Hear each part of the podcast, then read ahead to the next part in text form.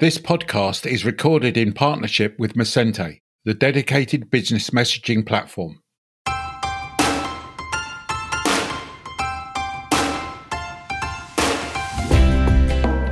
Welcome to The Intuitive Customer, where we discuss how you can improve your customer experience and your bottom line.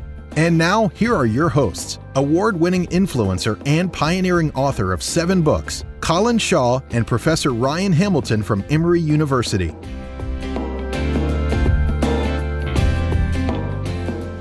You can cynically look at this as fraudsters as a whole are kind of better at marketing and customer experience than more legitimate. They are. That's a very good point.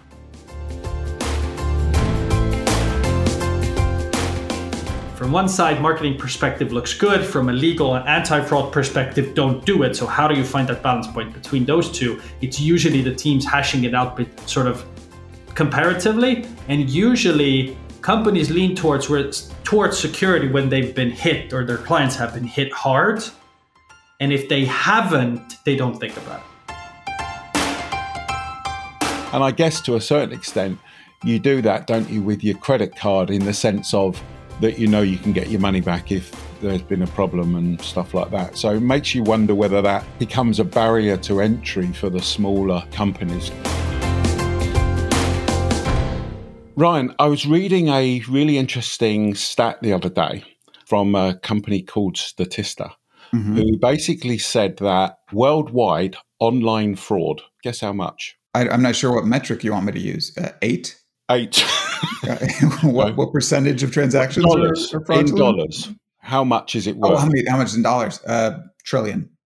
A trillion. No. You're, you're nearly there. It, well, you're not nearly there, to be totally honest with you. I don't know why I bother asking you this question, to be honest. I don't know why you bother asking me anything. I think that that's, that's your reward, is me not knowing, is what no, you get out of it. No, it isn't. It's just so I can say you don't know a statistic. Yeah. Anyway, the statistic is it's worth, it was uh, in twenty twenty-two, it was forty-one billion dollars. Yeah. And in twenty twenty-three, it's going up to forty-eight billion dollars. Okay. Wow. That's a massive jump for you. You've convinced me, Colin. I'm getting into the fraud business. Uh, yeah, well, yeah. Huge it, growth it sounds, opportunity. It sounds a lucrative a lucrative business. So, but maybe I should be on the other side, because um, today I've invited somebody onto the show to talk about fraud and security. And maybe we can actually start talking about how we can prevent you from your new uh, enterprise here. Maybe that would be a good so idea. So I'll, I'll take the pro-fraud position, and you and our guests can take the con-fraud position. Yeah. And we'll have a debate. Absolutely.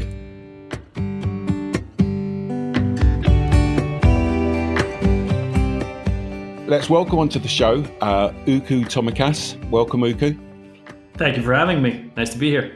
Uku is the managing partner of a company called Messente, and they're a dedicated um, machine messaging uh, platform, business messaging platform, should I say. I was chatting to Uku about fraud and security, and I suddenly thought, you know what, we've been doing this show for six years now. And I thought, you know what, we've never discussed this, and it's such a huge issue. Yeah. And I know that um, this is something that your, your company does, uh, Uku. So uh, welcome to the show. Yeah, thank you for having me. It's... Uh... Especially over the past couple of years, it's been something that we've kind of taken a focus on. I think it's mainly since the start of COVID, when you know the amount of maybe digital transactions, obviously from our portfolio as well. You know, if you work with a logistics company that sends out parcel notifications about when your courier comes or where it's in a parcel locker or whatever, when you see that jump of transactions, you also see a jump in fraud.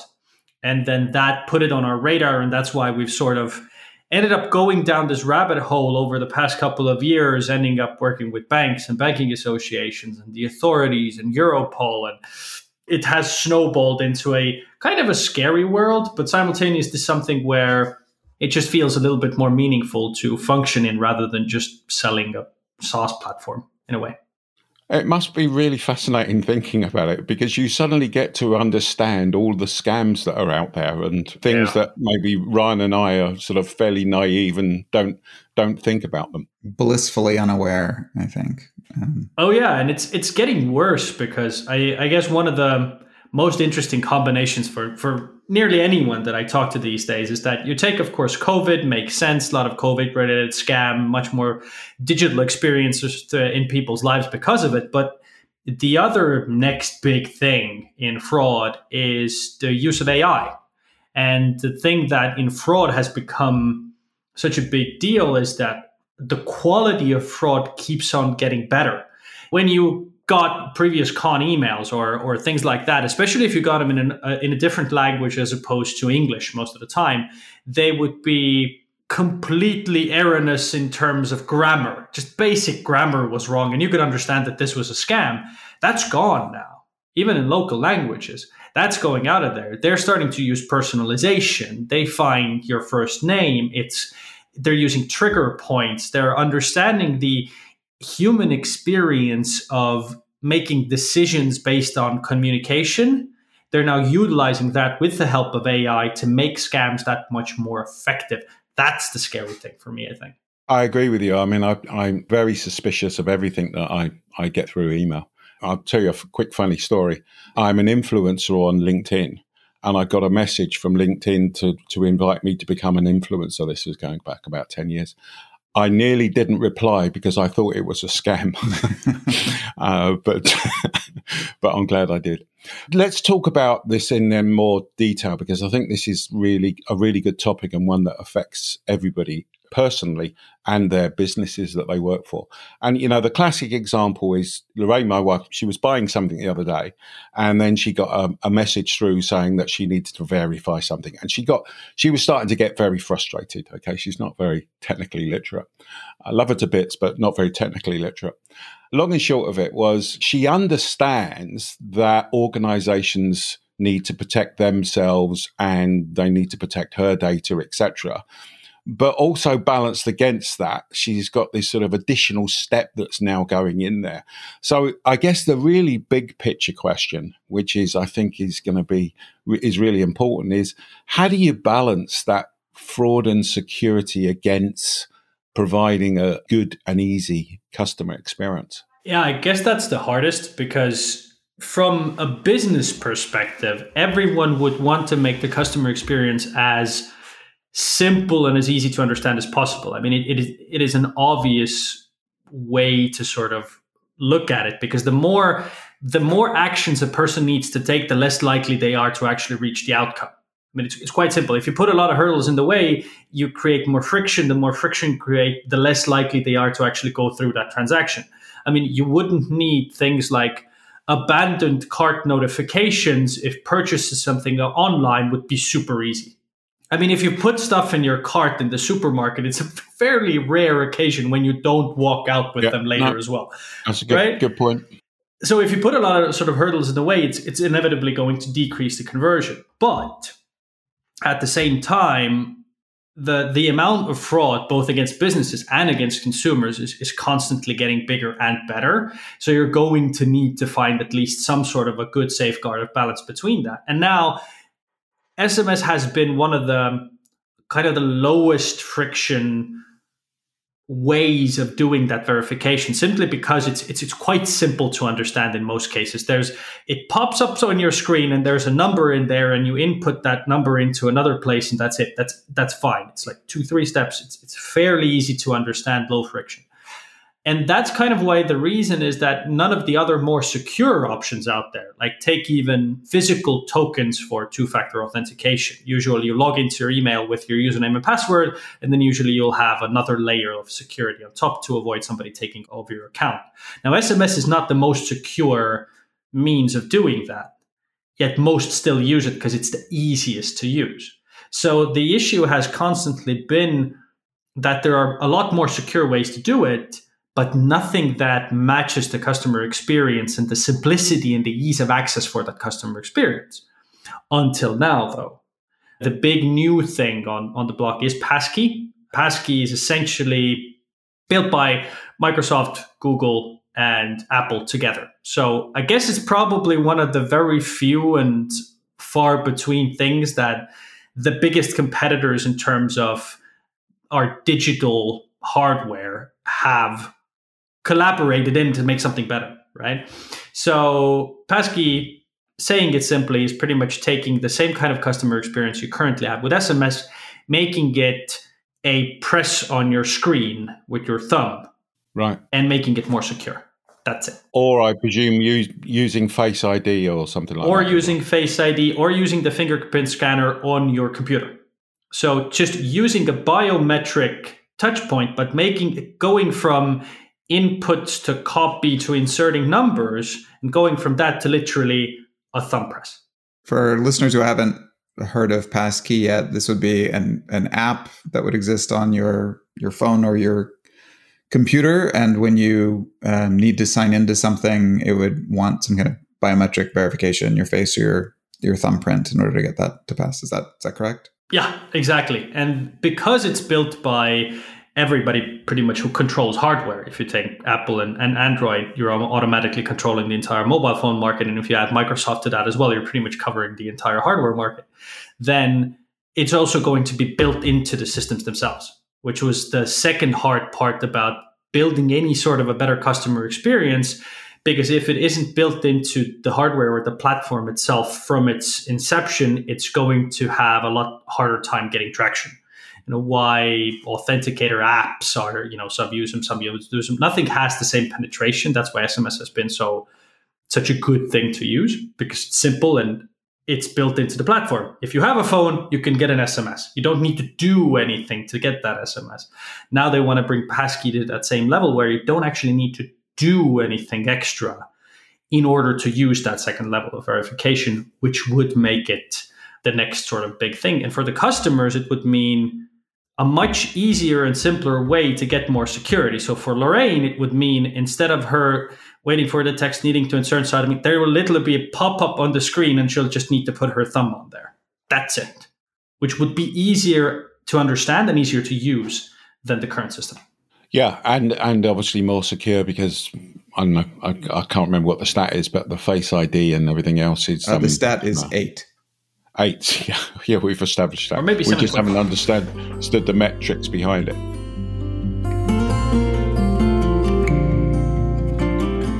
So it makes me think that is is there some type of formula that organizations use to make that balance between security and customer experience? I'm sure the answer to this is no, by the way, if I was a gambling man. You can just imagine things, as you were saying, Uku, that, you know, that internally the organization's going, bloody hell, we're losing all this all this money on fraud and security. We've got to clamp it down.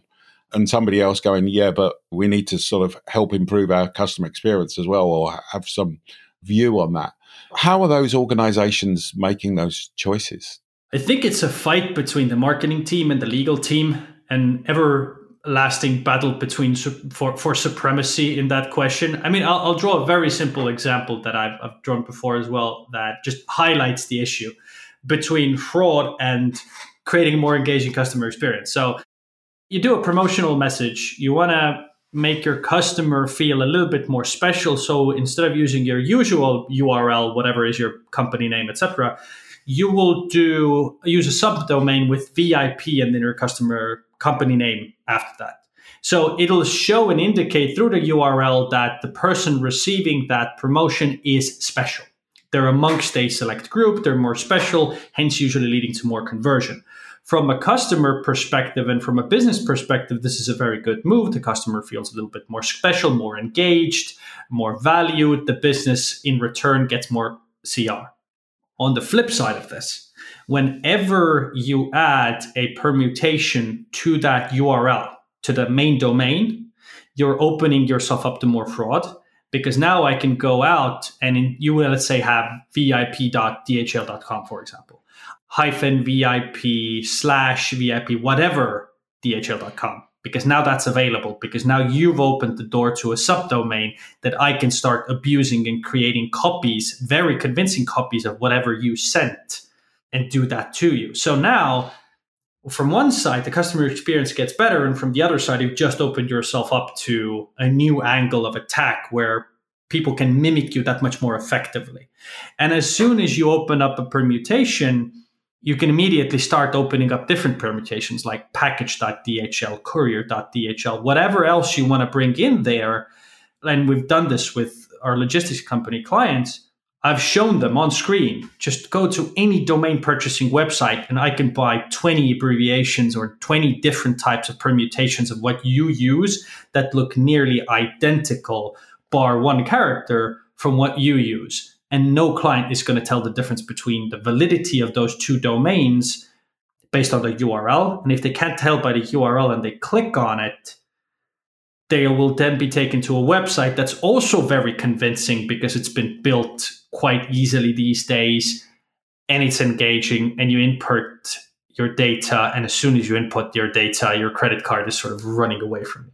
So again, from one side, marketing perspective looks good. From a legal and anti-fraud perspective, don't do it. So how do you find that balance point between those two? It's usually the teams hashing it out sort of comparatively, and usually companies lean towards towards security when they've been hit or their clients have been hit hard. And if they haven't, they don't think about it. Yeah. No, that's a that's an interesting way of looking at it, actually, because I would imagine that if uh, one of your competitors have been hit by it or been in the papers, then I would imagine that they would start to clamp down on the security once they've done that. Yeah, I mean, the best way to improve a company's, you know, security infrastructure is have a breach, because th- then immediately you'll start working on making it better, because then everyone will ask you, you had this breach, what have you done to make it better?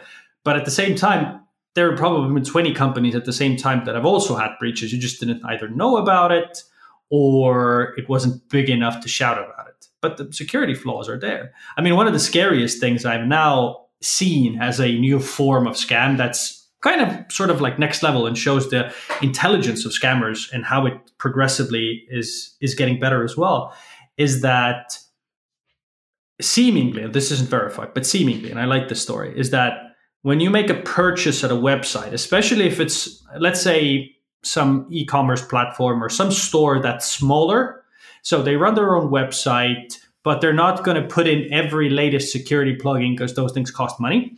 So they're going to probably have some holes within the system. But, you know, the watch you wanted or the bag you wanted to buy is twenty percent cheaper on that website, so you're going to buy it from that website. Now, what we've seen is that websites like that, when you make a purchase there, you then have it picked up with a courier or delivered to you uh, to a parcel locker or whatever. When you choose that, about half an hour, maybe an hour later, you will get a notification from that logistics brand, and that will be scam. So they will tie it to your purchase. So they've obviously found some way to breach that e-commerce platform, understand when that trigger point happens, and then connected that trigger point to that scam to make it that much more believable once it actually hits you.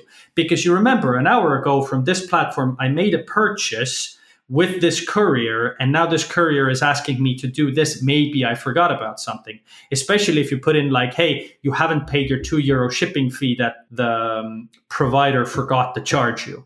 And then you go, oh, yeah, I knew that wasn't free shipping, especially if it's like, if it had free shipping, but then it turns out it isn't. It's like, I knew they were scamming me, but you then go, fine, I'll pay my two euros. And you go on that website, and instead of losing your two euros, you lose your credit card details and you get scammed. Yeah. That's that kind of where this develops. Yeah, it, it makes me wonder whether it sort of starts to become a differentiator. So let, let me give you what I was thinking. I've been surprised recently how a number of um, people I know have bought something on Facebook and then they've never received whatever it is. I've then gone, I'm never buying anything on that. And I say to the family, don't buy anything on Facebook, yeah?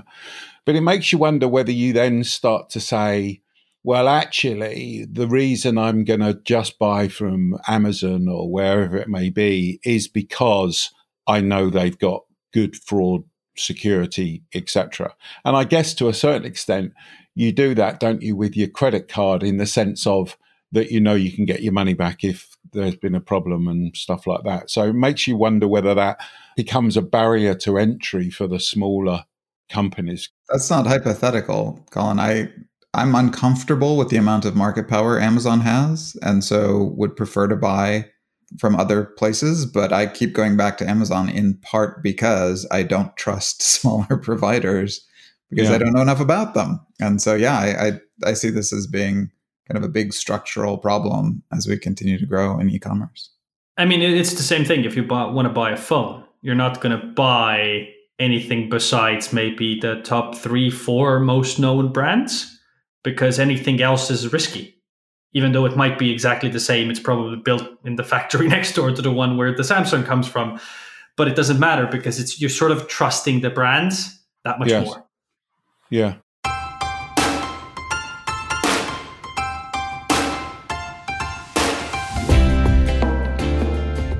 Here is Anna talking on the show. Hi, Colin and Ryan. I'm in a pickle. How do you operationalize your journey mapping? We don't want C X to become some fluffy thing that is not practical enough. Therefore, we want practical steps on how to get started the right way. Thank you. Anna's pickle was wonderful. Would you like to appear on the show just like Anna did? If you want to record your pickle, go to beyondphilosophy.com backslash pickle and look for the big red record button. We'd love to hear from you too.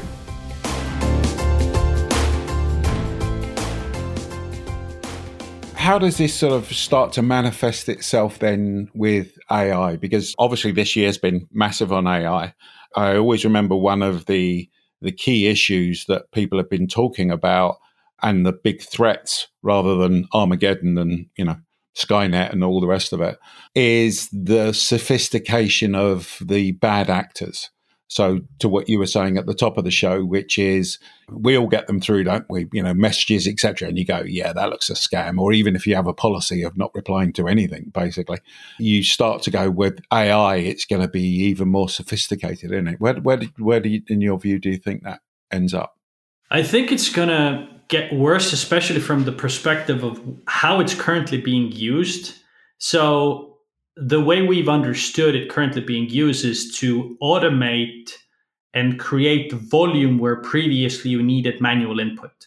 This is domain purchases. This is the gathering of information. I mean, asking ChatGPT about, tell me where every European country, when do they do their tax returns? Because everybody does it in a different month, different time scale, different weeks, whatever.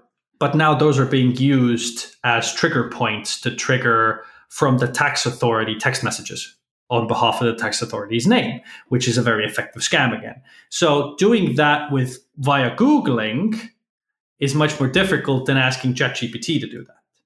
And then creating the automation behind that, during these times, build that. During these times, do that. Give me a tax return text in forty different languages in Europe, whatever. You can start automating all of these sequences and the iterations of these different variations upon fraud with A I that much more effectively, and automating tasks that would usually take more time, like domain name purchases. If you have the right tool set, you can use A I, purchase me this set with this abbreviations, this permutations, buy me this, buy me this, buy me this, buy me this. The reason why we know this is happening is that when we see one type of scam going through, it never goes into one country or in one language. The same sort of parameters get immediately applied with national variances to ten, twelve countries simultaneously. So this is a big blast, and you don't do that manually. You need to have that sophistication behind that to create the variance, the personalization in it, as well as have all of the right triggers, the right domains, et cetera, to do that. And I guess at the end of the day, all the things that we've been talking about, Ryan, about A I, the segmentation, the identification of the patterns, the way that you can personalize it, just from a sort of a normal business context, you can just apply that to fraud. One thing that, that strikes me about this whole conversation is you can cynically look at this as fraudsters as a whole are kind of better at marketing and customer experience than they are. No, I, I, I that's you a know, very good point. I, honest to God, I have actually said this in multiple different like shows that we've done ourselves. Marketers need to learn from scammers because they're way yeah. better at it. Like they will have personalized U R Ls with your first name in it. They know how you sort of are willing to partake with your money. They know it better than marketers do, and they're so much more effective at it most of the time. I, I walked into this conversation assuming that, you know, we would conclude with people committing the fraud are better at understanding people in many cases than the engineers designing solutions. That fraudsters make it super easy, and and you know, if you're if you're technically oriented, you want a technical solution. I expected that. I was not expecting to, to learn that they were better at marketing, uh, better at customer experience. That yeah, I'm convincing. I'm con- increasingly convinced that that is also true. I mean, the reason they're getting better is quite obvious as well, because if you think about it, the main challenge for marketers is to convince you to give me your money. But the main challenge for scammers is first make it believable that I want to be a business that legitimately takes your money and then take your money. So they have to put in double the effort to get the same outcome as marketers get. So their challenges are higher, and maybe they're, because of that, much more ingenious in a way. Yeah, no, that's a really good point. I never really thought about that, but you're absolutely right, because some of the stuff that we talk about is just the sort of the level of detail that you should be going down into with a customer experience, and just the little minor things that you you don't think has an effect, but they, you know, small things that have an effect, but you don't, wouldn't think would have an effect, but have a massive effect on your experience.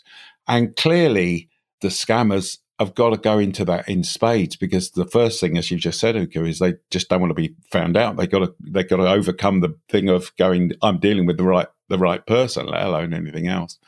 Ryan, I've just thought, mate, maybe we should do a show like this for fraudsters. Maybe well, there's a whole market to that... a new career path in fraud. Like I'm, I'm all on board for that. So you're welcome to come along too if you want to, Colin. Yeah, there's a there's a whole market. Quick heads up though. eighty percent of scam is done by twenty percent of uh, multinational crime organizations. So you are walking into competition, let's put it that way, if, if you're getting in there. And I mean, they're not going to hit you with lawsuits. Just, you know, putting yeah. it out there, be careful if you're going down this route. Something else to consider. Yes. Yeah, yeah. As we're in the States, maybe we should uh, actually start to join a gun club, and maybe that would help us in, yeah. in our defense strategy and stuff. Yeah, like that. for sure. For sure.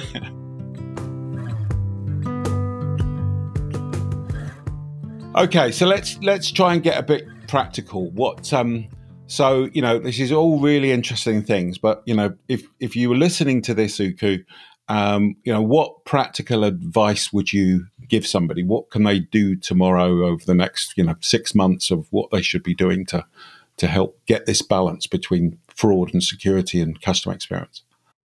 I mean, two angles. It depends on which you want. Do you want me to tell you what businesses can do, or do you want to tell me want me to tell you what consumers can do? Because because both are, I guess, valid points. Yeah, let's mainly focus around the business side. Obviously, everybody's a a consumer, but what should a business be doing? I, I guess the most important thing is first understanding your entire customer communication and understanding that it is a whole.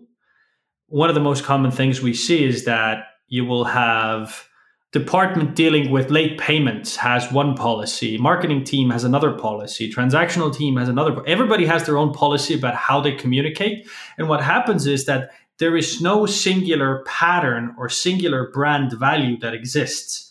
Take Apple, for example.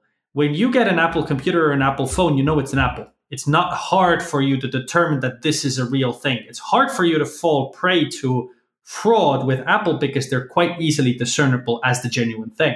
Your customer communication should be the same thing. It should always feel as a united whole. So from a text messaging perspective, you wouldn't have your notifications and your invoices and your marketing team all using different sender sender names to send out messages, different U R Ls, different context, even different brand voice for the same thing. It should always be homogenous. It should be unified, because it will create a homogenous brand experience. And then people start to trust that anything within that brand experience is real.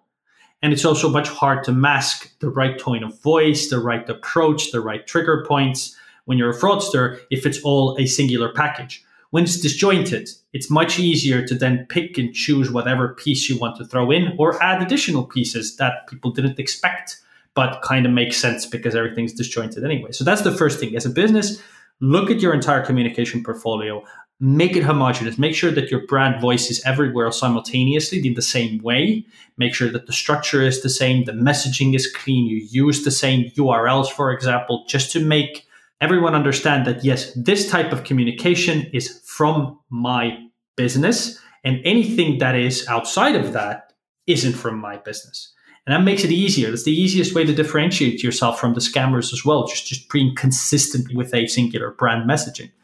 And the other thing is, of course, education. If you're going to use some forms of specific types of information that you're going to be sharing, communication points, put it out there for the clients and the customers as well. Show them that these are the types of messages I will send. H S B C U K, for example, has a website where you have the exact templates that are going to be the messages that they will send, and then examples of what they would never send.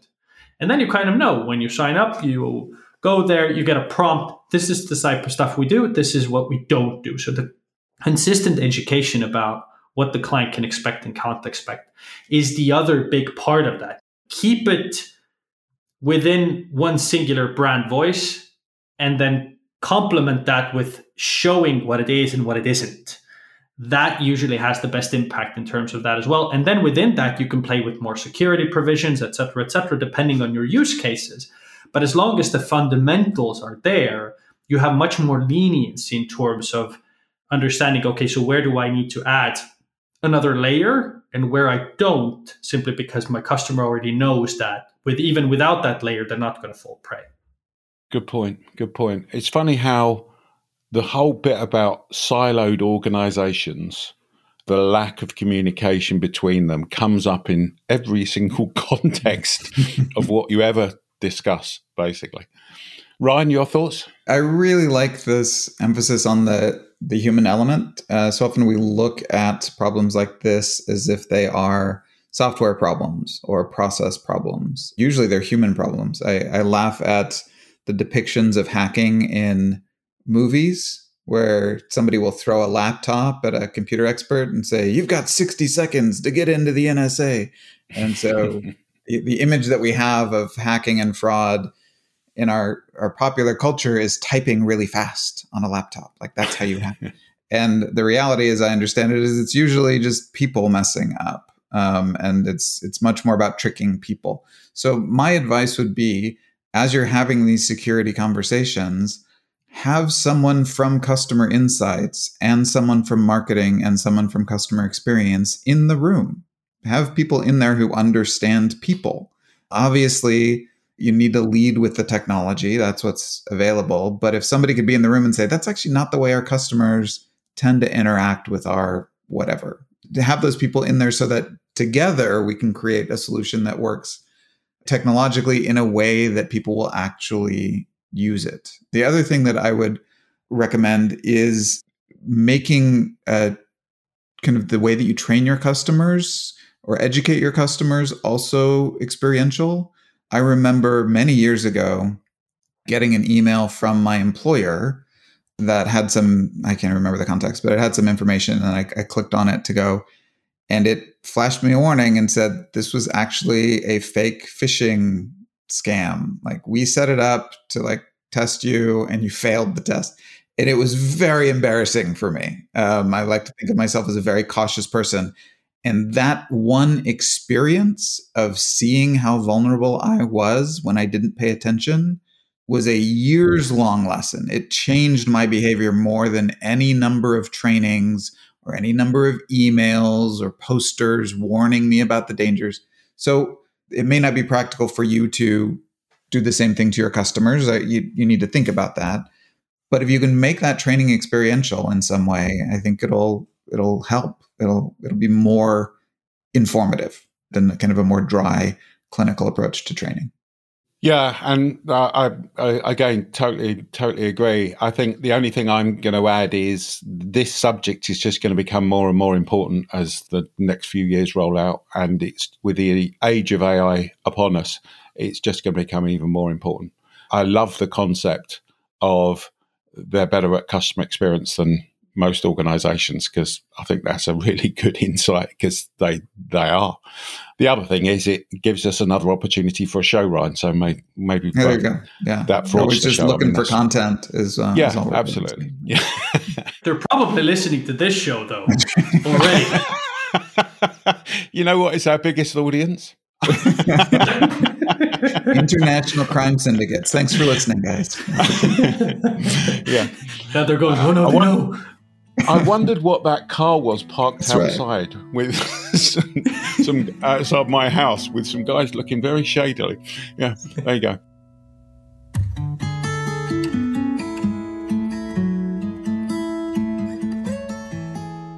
Anyway, so Uku, if people want to get hold of you, how do they do that? The simplest way to reach me is is if you ever have any questions about fraud or or anything we've talked about today, just find me on LinkedIn.